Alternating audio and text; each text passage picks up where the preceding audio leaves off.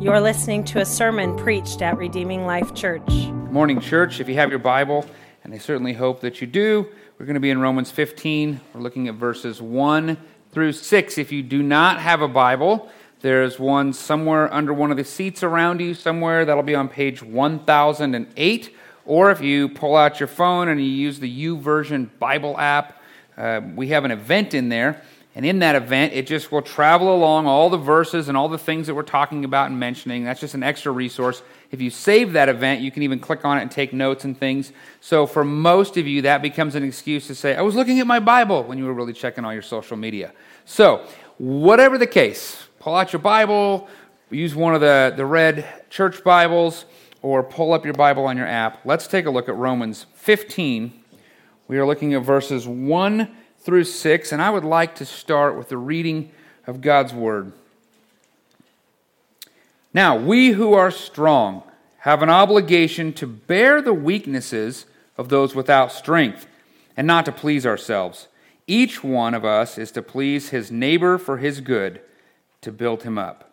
For even Christ did not please himself. On the contrary, as it is written, the insults of those who insult you have fallen on me. For whatever was written in the past was written for our instruction, so that we may have hope through endurance and through the encouragement from the Scriptures. Now, may the God who gives endurance and encouragement grant you to live in harmony with one another according to Christ Jesus, so that you, or uh, you may glorify the God and Father of our Lord Jesus Christ with one mind and one voice. Let's pray, church.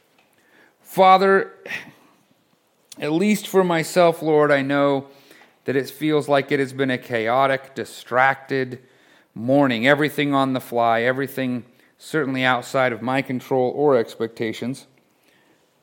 Father, if that's the case for some of us, or all of us, or even just me, let us put all that aside. You are sovereign. This is your time to speak to us. So, God, I'm humbly asking that you would speak to us from your instruction, from your word, that we would not let the world cloud out your voice, that we would not let our worry and our distraction and our, our own flesh cloud out what you have for us, Lord, but that we would have open ears and we'd have open eyes, that we would see, that we would have an open mind, and we'd have a heart ready to receive what it is that you would speak to us this morning. So, speak through me. Lord, whatever needs to happen there, Lord, I ask that you would empower this preaching of your word by the Holy Spirit. And Lord, that you would empower the hearers, that you would deeply apply this. And by this word, our church would be changed, we would be changed, and Lord, by that, the world would be changed. So, Lord, now we just, we eagerly look to see what you have for us this morning. It's in Jesus' name. Amen. So, the section of, of Paul's letter that we just read basically is putting all of us on on the, the bathroom scale. It's putting us on the scale. It's pulling out the measuring tape. It's pulling out the thing with the little arm that you put on the head. We're all like little kids at the doctor's office getting a checkup. And all that's going into the chart. We all need to see how we're growing and what it is that's happening in our maturity and in our development. And this text is giving us one of the measures. There are many, but certainly this one is giving us one of the measures to be taken to measure our spiritual health. Now, we need to remember that what we just read comes on the heels. It comes after uh, all of chapter 14. And in chapter 14, Paul was arguing that we need to have unity and that we need to have fellowship, even at those times when some of us lack theological understanding in an area over here, an area over there. We might have different convictions in the non essential to salvation things that we have some different opinions in areas where God uh, hasn't made it as clear to us that don't pertain to our salvation. That's what chapter 14 was for, and how we are to walk together in that. And we need to remember that we're all not in the same places in our spiritual journey. That is one of the challenges of growing into maturity as Christians is we tend to forget where we came from. And then we judge the others around us who are acting just like we did when we first became Christians. And chapter 14 is all about saying, we need to have unity. Let's not do that. Now, the temptation here is to use a term. It can be a biblical term, but it's a term that I do not care for. and it gets tossed around, and I hate when I hear it because of the way I usually hear it. I do not find this particular term as helpful as other terms that we might use. And sometimes, often, it gets used as a demeaning type reference. You're probably trying to guess the term I'm talking about. You've probably already got there if you're thinking baby Christian. Baby Christian. I don't like the term, not that it's not a biblical term, it is. Uh, it's derived from ideas in 1 Corinthians 3 and Hebrews 5, where there's metaphors for Christians who can't eat solid food. Right? They have to, they have to be on milk. And at one point, Paul even uses the term infants in Christ or babies in Christ. He uses the term, right, to make a point, to make an argument, to make an illustration. It's not a wrong term. It's not necessarily wrong that you use the term. I just don't find it very helpful today. Here's why. Because when we say baby Christian, oh, we're always referring to somebody else, never ourselves. We're always referring to aspects of other people, but never any aspect at all of our own life. It becomes an all or nothing. You're either a baby Christian or you're absolutely not. Which we don't do that with our children. We don't say they're either infants or adults. There's some big degree here. And on top of that, I think it's important for even maturing, growing, mature believers to recognize they still have areas in their own life where they act like infants and need to be on milk instead of meat. So I don't like the term. Is there a better term I think we can use? I think there is. I think we see it here in 15.1. I think the, the term that would be better to use here, it's stronger, but, but is mature or stronger. The mature Christian. The mature Christian in this case would be the stronger Christian, or the immature Christian. In this case, it would be the weaker Christian. And when we use terms like that, we now have a matter of degree, in which case, in some areas, we can be strong, and in other areas, we're weak. In some areas, there might be great maturity, but you have that one thing that's still somewhat immature. I think that helps bring this down to where it really needs to be. And what's being said here is the stronger believer, that is, the more mature brother or sister, has the biblical, God given obligation, requirement to care for and carry the less mature brother or sister as he or she is maturing. That's what we've just read in this first part of Romans 15. Looking back at the text, we're going to see this instruction. We're going to see what the instruction is. We're going to see the reason for the instruction. Then Paul takes a little bit of a side jaunt into a, a topic. We're going to take that side jaunt. And hopefully, through all of this, we will be challenged to live by this text after we understand the text. But first, let me stress the main point again. If nothing else, get this this text, God's word, calls the mature Christian to lay aside any personal preferences for the greater benefit of the immature Christian and to bear with the weaknesses of the immature Christian for the sake of harmony and unity in the local church. The impetus is on us. Look again at Romans 15 1 and 2. It says, Now we who are strong have an obligation to bear the weaknesses of those without strength, and not to please ourselves. Each one of us is to please his neighbor for his good, to build him up. Notice, and maybe you saw this, maybe you didn't. Notice that Paul includes himself among the stronger Christians. Did you see? They said, We have an obligation. Ourselves, we're building our. We and ourselves is Paul saying, I'm a part of that group, the mature group, the, the stronger group. And he's saying the impetus here the catalyst, the responsibility is on those of us who claim to be among the mature believers rather than the immature believers, the stronger ones. If you claim to have maturity or strength, then this text is speaking to you. But if you are an immature believer, if you feel like you're maybe a weaker brother, brother or sister, you're not, you don't really, there's no room in this text for you to take the attitude and say, you know, I'm going to kick my feet up and I'm going to sit back and I'm going to say, good. Now the rest of all you suckers can serve me. The rest of all you can just come and take care of me. I'm here so you can focus on me, so you can think about me more than you think about yourselves. I'm here so you can serve me. Some people with that attitude say the church is here so I can be served, so that I have a place to fit, so I have activities, so that this is good for me. because I'm, you know, the immature brother. You have to do, hooray, I deserve it. You all do this for me. Certainly, that's an immature way to look at this text. Certainly, you've clearly put yourself in the camp of weaker, immature when you say these things, but the text does not leave any room for this. Because what this text is implying is that all of us should strive to grow, to be strengthened in our immaturity. That should be the goal of the Christian in their journey to mature and to grow. You want to be on the right side of this equation, and on this equation, you want to move yourself to and get to and ask God to move you to the maturity side. And I know that's the case because Paul says in 1 Corinthians 11 1, he says, Imitate me as I also imitate Christ. That's very applicable here, isn't it?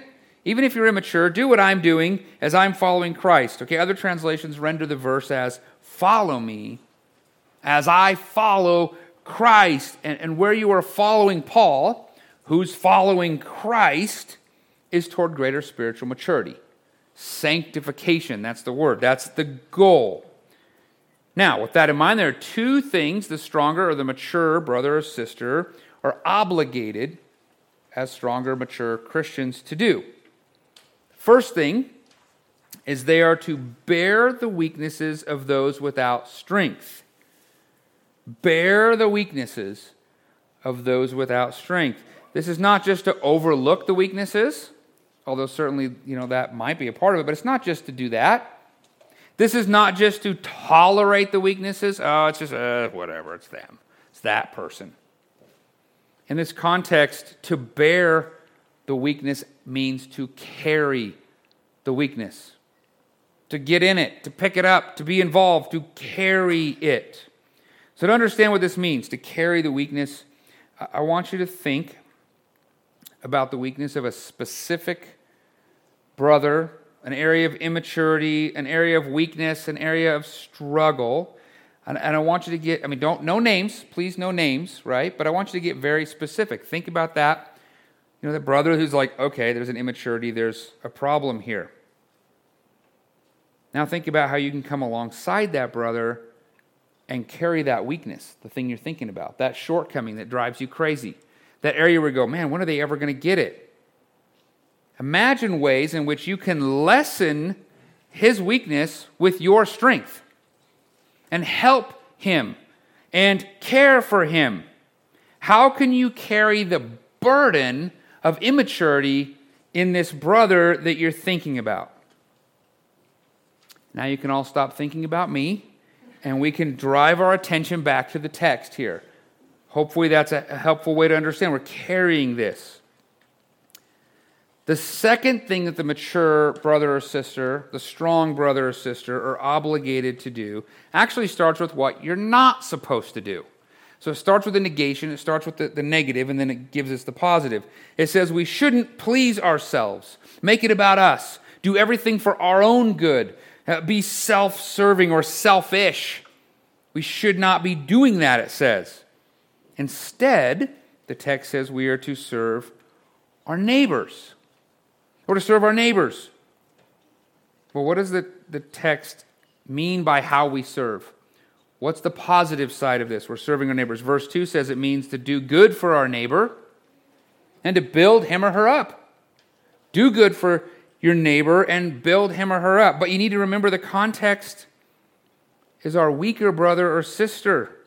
So this is not necessarily talking about the people that live next door to you. Your house is here, your, your house. It's not that kind of neighbor. What's it mean by neighbor right now in this text? All the people in this room sitting around you. Look around. These are your neighbors in the context of this verse. And it says, the stronger are to build up his or her neighbor for their good. If you think of yourself among the mature, which I think most of you probably do, I think that wouldn't be unreasonable. In what ways are you doing good for your fellow church member? In what ways are you uh, building up your fellow church members, the people in this room? How are you contributing to that? If you can't think of anything, there's a possibility that you might be on the immature side of this, the weaker side of this. If you can't think of anything, it might be a particular area of weakness. It might be that you, you need, have a weakness in your area of ecclesiology or fellowship or discipleship. And that's okay. The purpose of this is that we get on the scale, we take a measurement so that we can identify areas and where we need to grow in maturity. Becoming aware of our immaturity is the first step toward growing in maturity. We need to be aware of the areas we need to put some attention and focus. So if you can't think of an area, this might be a call to you. One of the interesting measurements, one of the fascinating measurements to examine the health of a church. You know, a lot of times we look at how many people show up or, or the degrees of the pastor or how much money the church has. A really interesting measurement to take the gauge of the health of the church is to ask if the pastors and the staff are more like activity directors setting up all the funds, setting up all the community, doing all the work for all the programming, all for the rest of the church. Does the church expect that it's the pastor and the staff's job to do all the stuff for the church? Or do they expect their pastors, their leaders, to be spiritual equippers? Does the church expect to be served? Or is the church eager to serve their brothers and sisters? Does the, first, the church find joy in thinking of their brothers and sisters, excited to see them, excited to do things for them, excited to serve others? Are they excited to give for the good of the faith family, or do they show up here saying it's all about me? It's all about me. It's a good measure of church health.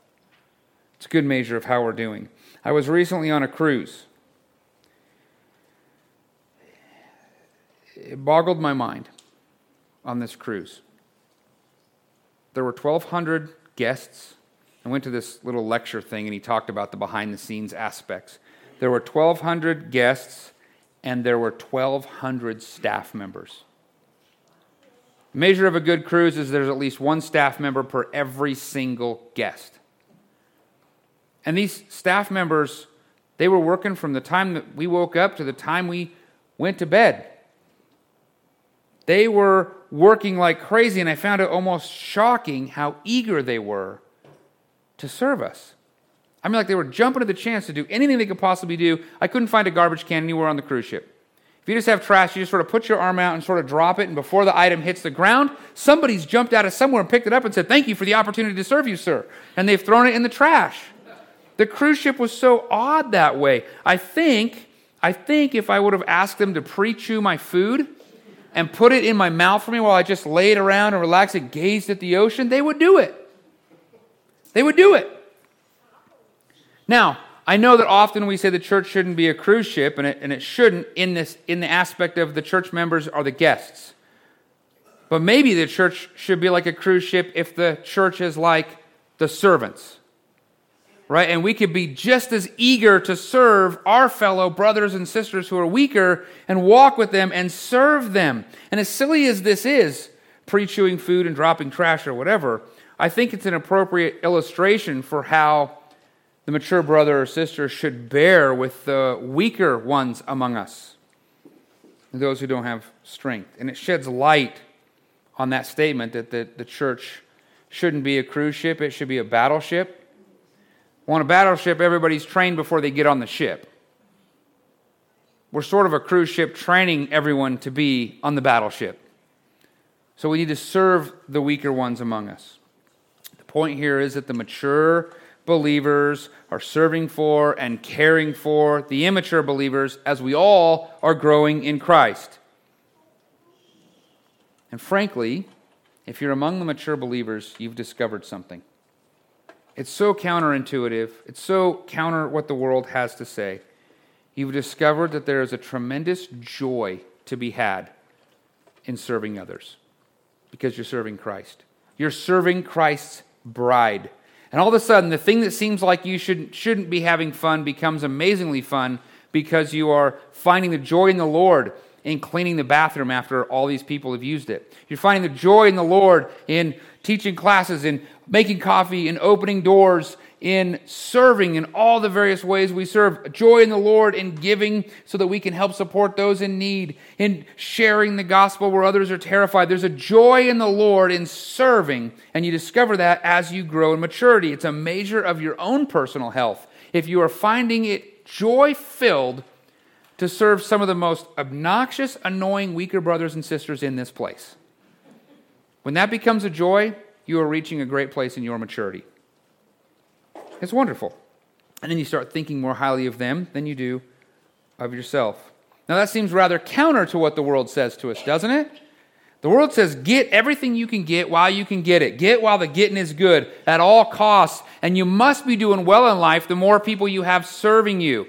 I've got my own butler, and I've got my own driver, and I've got my lawyer on retainer, my own hairstylist that is always there for me at the drop of a call. All these people, they just serve me all the time, and I must be doing better the more people I have serve me. But this is saying the joy in the Lord is to be found in serving others. Even Jesus did not come to be served, but to serve. Now, what's Paul's support for all this? Paul finds his support in how we should live as Christians by appealing to how Jesus lived. Now, that sounds like, oh, of course. But actually, rarely does Paul ever say, do this because it's what Jesus did. He almost never says that. He says things like, You do this because you were a slave to Christ and he died for you. But in this particular case, he's literally saying, Do the same thing Jesus did. This is Paul's WWJD bracelet moment.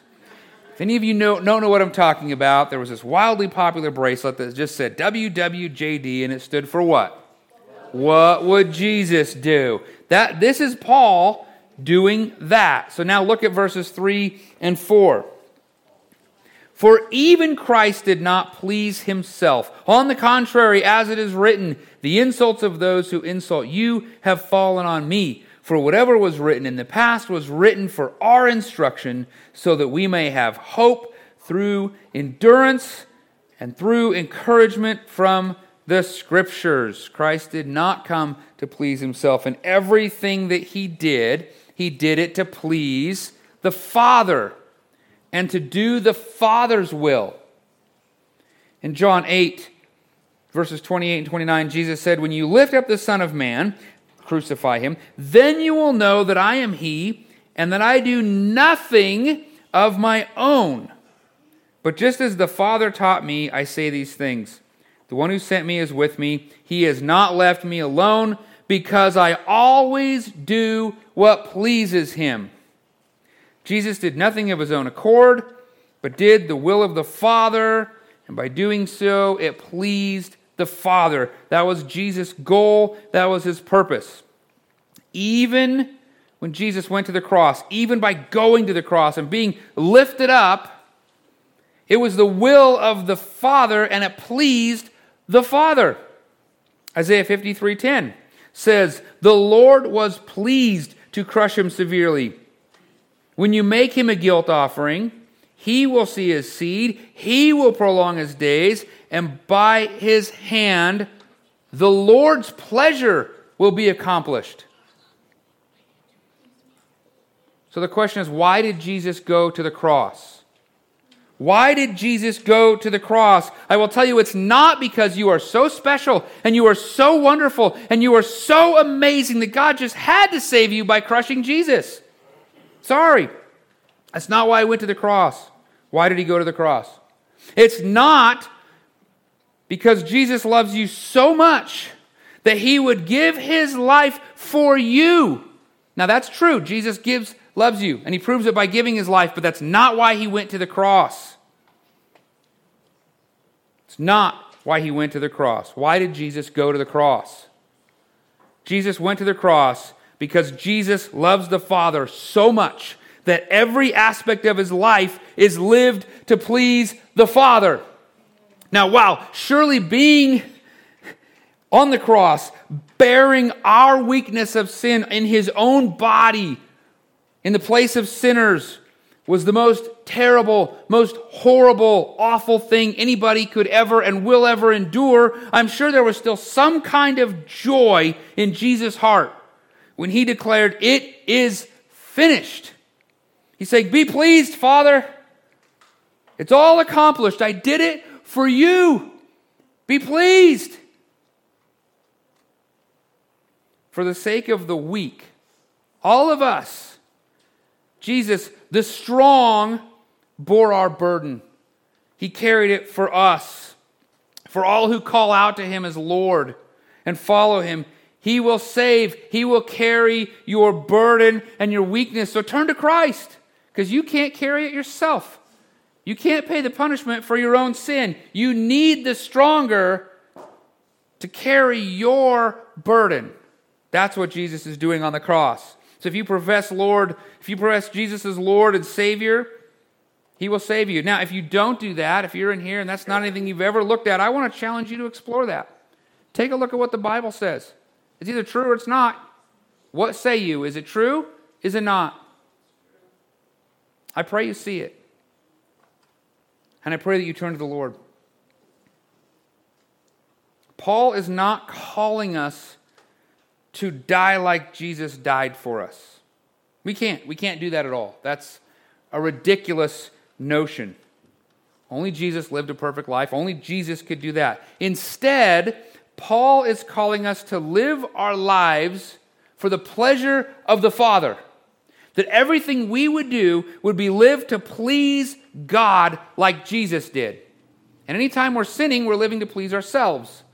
He's saying, look, live like Jesus did, that you will give your life to the pleasure and the will of God. And Jesus always did the will of the Father. We're called to serve others like Jesus did because that's how we please God. The mature in Christ give their lives to please God because Jesus gave his life to save us, which pleases God. What would Jesus do? He lived to please God. Now, we got to take a little rabbit trail here. I really almost didn't want to do this. I wanted to keep the focus and the attention driving toward this one point to make sure we really got it. But for some reason, Paul takes a bit of a sidebar here, just a tiny bit. He diverts his line of thinking for a moment. So I think it would be appropriate for us to do the same. God, in this moment, thought it was best for the readers to take this little jaunt off to the side. So look at Romans 15, 3 and 4, again, this time with a focus on the latter part.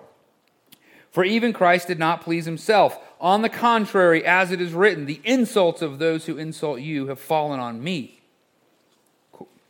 For whatever was written in the past was written for our instruction, so that we may have hope through endurance and through the encouragement from the Scriptures. Paul made a point in verse 3, and then it appears that Paul uses verse 4 to deal with an unspoken objection. Verse 3 is is Paul quoting Psalm 69 6. And Psalm 69 6, if you've read the Psalms recently, or if you know, is a psalm of David where David, the king, was lamenting about all the people that were giving, you know, persecuting him, giving him problems, and asking God to do something about his suffering. He was asking God to deal with it and to deal with his enemies. But what Paul just did is he almost seems to ignore David and he seems to be saying that that verse, Psalm 69, applies to Jesus. Right? Despite how some view the Old Testament, Paul is demonstrating that David was a type or a model or a living example for the Messiah, the better, the more fulfilled. I mean, we know David wasn't perfect, so David's example left a, uh, a longing for the more perfect Messiah king. Paul is saying while it was true for David, it's true and fulfilled in Christ. He applied this verse to Jesus. Furthermore, Paul is saying that his argument is rooted in Scripture. That's verse 4. Whatever was written in the past was written for our instruction. He's rooting his argument in Scripture, which is how all theological arguments should be anchored. Right? He's saying this is what that is. He's saying if you want to understand Jesus, you have to know what the Bible says about Jesus which includes the Old Testament. So I told you about those bracelets in the 90s. Does anybody have one on? That'd be crazy if someone had. Oh, there's my bracelet. WWJD bracelets. Right? They were super popular. I mean, crazy popular for a while. Sometimes I do still see people wearing them. I remember running into people then. Sometimes I hear people talk about it now, and they use the WWJD method of Christian ethics to make decisions on how they live their life. But the problem is, they don't read their Bible. They don't even read the Old Testament. They don't read the New Testament. They don't understand who Jesus is. And so, how in the world can you know what you should do if you're going to do what Jesus did if you don't know what Jesus did? So then what they end up doing is making up a fake Jesus and doing that, which is really easy to make up whatever the heck they want to do and then do that. That is completely and utter nonsense, and it makes no point. Also, verse 4 says, Whatever was written in the past was written for our instruction. So, Paul, inspired by the Holy Spirit, is grounding what he taught and believed in Scripture. And if we're going to follow that model, we should do the same. Ground what you think and what you believe in Scripture. And he's saying all that was written in the past was given to us, all that they went through, all that was written was given to us so that we can have hope and we can have encouragement. I do a lot of counseling with people. I, I chat with you. We pray with you. If you need prayer, we'd love to pray with you. Let me ask a question. It comes up all the time. How many of you need hope? How many of you need encouragement? It's a crazy world, right? He's saying all of the stuff that was written in the past was written for your hope and encouragement. Do you need encouragement? Do you need hope? Read your Bible. Follow Jesus. That's where you're going to find hope and encouragement. That's why we keep saying, read your Bible, read your Bible, read your Bible. It will fix most of the problems that you are encountering and it will provide you with hope and encouragement. Okay, finally, one more thing. Look at verses 5 and 6. Now, may the God who gives endurance and encouragement, praise the Lord, grant you to live in harmony with one another according to Christ Jesus, so that you may glorify God the Father of our Lord Jesus Christ with one mind and with one voice. Paul is praying for us. That's a prayer. May you have this He's praying for us that we would live in harmony and in fellowship with one another according to Christ Jesus. So that we could, we could glorify God with one mind and one voice. And he's saying to do that, the strong are going to have to reach out to the weak and carry their burdens. If we're going to be in harmony and in unity, the impetus for that is on the strong, not the weak. The strong should never blame the weak for for messing up the harmony and unity in their church. That rests with the mature one, the strong one. We are to carry these burdens. It's up to us. If you are among the mature, it is up to us. And the truth be told is, we all need to address those areas of immaturity in our lives. But as you're maturing, it's time to start carrying the weaknesses of others. You need to know them so you know what the weaknesses are. You need to be in their lives in fellowship so you know how to carry that various burden with them and to help them and to, and to guide them along. So it is time that we start serving and giving and praying and making disciples and sharing the gospel and teaching and encouraging and equipping others more in order to be carrying those burdens. In the areas where our church is not sharing the gospel much, we have an area we need to carry more. Areas where our church is not serving much, we need to serve more as they're growing in that. In the areas where they're not giving and we have a shortage, we need to carry that more. As we go in mission, we need to carry that more. If you see a weakness, it might be God calling you to help carry it more. And if you don't see weaknesses, that's God calling you to get involved, to walk alongside brothers and sisters so that you know how and where you can carry these burdens. And finally, as you grow and mature, you're going to discover that it's a joy. That it's a wonderful joy. It'll give you purpose, it'll give you meaning. And right now, the world feels purposeless. It's crazy. It feels meaningless. If you want purpose and meaning and joy, start carrying the burdens of your weaker brothers and sisters with them. Get in the thick of it. It'll grow you, it'll mature you.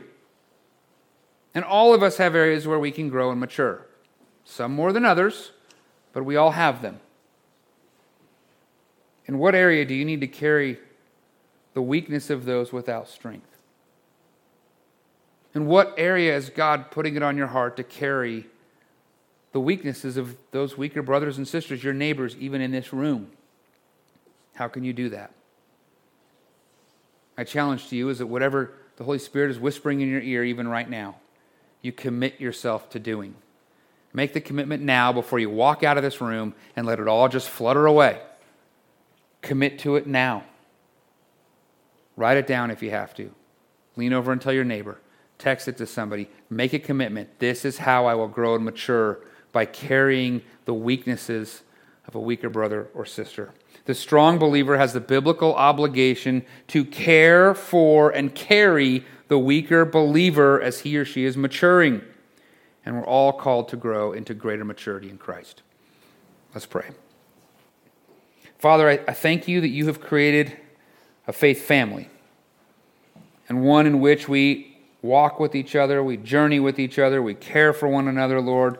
Lord, you care for your bride, your bride, the one you love and cherish, the church, us in the church. And Lord, this is part of how we become more healthy and more mature. Thank you for that. Thank you for the opportunities, Lord. Thank you for the health in this church, but also thank you for the opportunities and the immaturity where we need to grow. And Lord, you know there are some areas where we certainly need to grow. I'm asking that you would call the mature the stronger brothers and sisters to step into those areas, to make those commitments. But then let us rest in the joy of the Lord as we serve, as we carry these weaknesses. God, what a beautiful day it is to be in the church. Thank you, Lord, for even letting us care for and steward your bride. Strengthen us to do that well. It's in Jesus' name. Amen. We'd love to have you as our guest. For more information, visit redeeminglifeutah.org.